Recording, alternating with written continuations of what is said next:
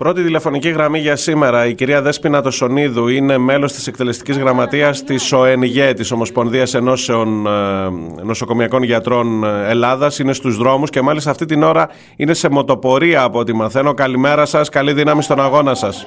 Καλημέρα, καλημέρα. Λίγο να χαμηλώσουμε τη μουσική. Καλημέρα. ε, Πλησιάζουμε στο Γενικό Κρατικό της Νίκαιας. Φύγαμε από το Αττικό. Ναι με τις σημαίες μας που γράφουν ο ΕΝΓΕ δωρεάν υγεία για όλο το λαο Ξέρετε, έλεγα, έλεγα νωρίτερα όταν προανήγγειλα τη συνέντευξή μας ότι θα μιλήσω με γιατρούς ότι ναι. στην ερώτηση γιατί είστε στους δρόμους σήμερα, γιατί απεργείτε, ότι πρέπει να ναι. σταματήσουμε να την κάνουμε, ότι θα πάρω καμιά απάντηση δεν ξέρεις, δεν βλέπεις, δεν νιώθεις γιατί είμαστε στους δρόμους και γιατί απεργούμε. Ε, δεν θα το πούμε ποτέ αυτό στους, ε, στους πολίτες που ρωτούν γιατί απεργούμε. Θα τους εξηγήσουμε μόνο ότι απεργούμε γιατί τα δικαιώματα, τα εργασιακά των γιατρών και όλων των υγειονομικών ταυτίζονται απολύτως τα δικαιώματα των ασθενών μας. Δεν μπορούμε να έχουμε υψηλής ποιότητας υπηρεσίες υγείας δωρεάν για όλους τους ε, κατοίκους αυτής της χώρας. Αν δεν έχουμε ε, αρκετούς γιατρούς, αν δεν έχουμε αρκετούς νοσηλευτές και νοσηλεύτριες, αν δεν πληρωνόμαστε καλά, αν δεν εκπαιδευόμαστε αν δεν υπάρχει τουλάχιστον διπλασιασμός της χρηματοδότησης σε όλα τα νοσοκομεία. Το γεγονός... Θα τους πούμε αυτό και θα τους εξηγήσουμε ότι ο παλεύοντας για να ε, διπλασιάσουμε τους μισθούς μας, για να διπλασιάσουμε το ιατρικό, νοσηλευτικό και διοικητικό προσωπικό, για να διπλασιάσουμε τη χρηματοδότηση των νοσοκομείων, παλεύουμε για να έχουν πρόσβαση όλοι σε υψηλής ποιότητας δωρεάν υπηρεσίες υγείας και, και πρέπει να σας ευχαριστήσουμε γι' αυτό. Αλλά ξέρετε, έχω μια, έχω μια αγωνία ότι μέχρι να φτάσω, μιλώ για έναν μέσο πολίτη που δεν έχει ακόμα κάποιο πρόβλημα, μέχρι να φτάσω στην πόρτα του νοσοκομείου και να δω την κατάσταση, φτάνει σαν να μην με αφορά, κάνω σαν να μην με αφορά το θέμα. Δεν ξέρω αν έχετε κι εσείς αυτή την αίσθηση, αν είναι ναι, παράπονο και ε, δικό σας.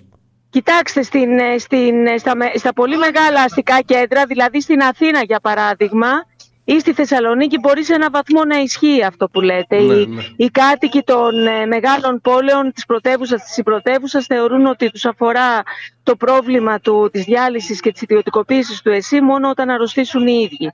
Στην ε, περιφέρεια όμως, στην Κρήτη για παράδειγμα, mm-hmm. ε, στις Σέρες, στη Μακεδονία, στην ε, Θράκη, στην Αχαΐα δεν είναι έτσι τα πράγματα.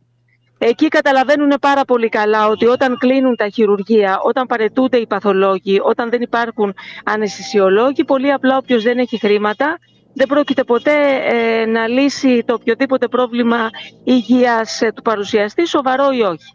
Και βγαίνουν στους δρόμους κατά χιλιάδες εκεί οι πολίτες. Ε, μένει να καταλάβουν και οι κάτοικοι της Αθήνας και της Θεσσαλονίκης ότι τους αφορά άμεσα και ότι πρέπει να παλέψουν μαζί μας.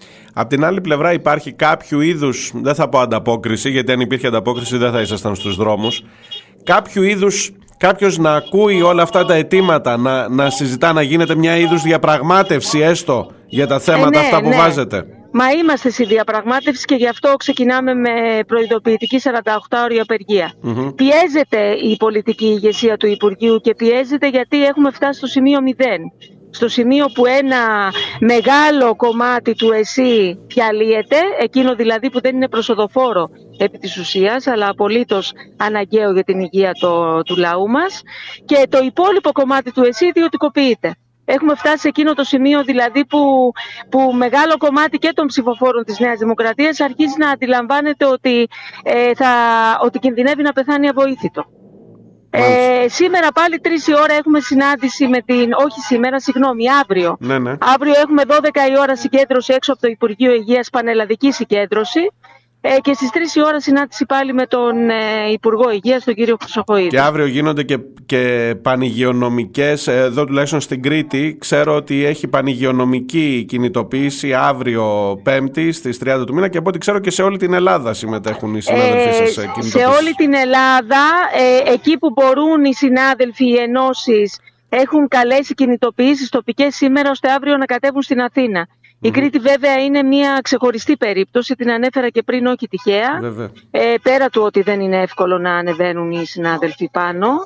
Ε, στην Αθήνα ε, όλη η Κρήτη αυτή τη στιγμή κινδυνεύει να μείνει χωρίς ε, δημόσια υγεία. Καλά κάνουν οι συνάδελφοι, ευχόμαστε κάθε επιτυχία στις κινητοποιήσεις τους. Έχουν δώσει πολύ καλά δείγματα γραφής. Να σας ρωτήσω ένα επιμέρους ζήτημα και να σας αποδεσμεύσω. Το ζήτημα ναι. αυτό με τα ενεργά άμκα βάζει ζητήματα αποκλεισμού ενός μέρους των ε, πολιτών από το δημόσιο σύστημα υγείας. Έχει, έχει, υπάρξει, έχει υπάρξει μια, ένας θόρυβος γύρω από αυτό. Απολύτως, απολύτως. Ε, θα υπάρχει ένα πολύ μεγάλο κομμάτι συμπολιτών μας, ιδιαίτερα οι ανασφάλιστοι συμπολίτες μας, που θα μπορούν πλέον να εξυπηρετούνται μόνο στα επίγοντα. Καταλαβαίνετε ότι αυτό δεν συνιστά ε, υγειονομική κάλυψη ούτε κατελάχιστον. Ναι.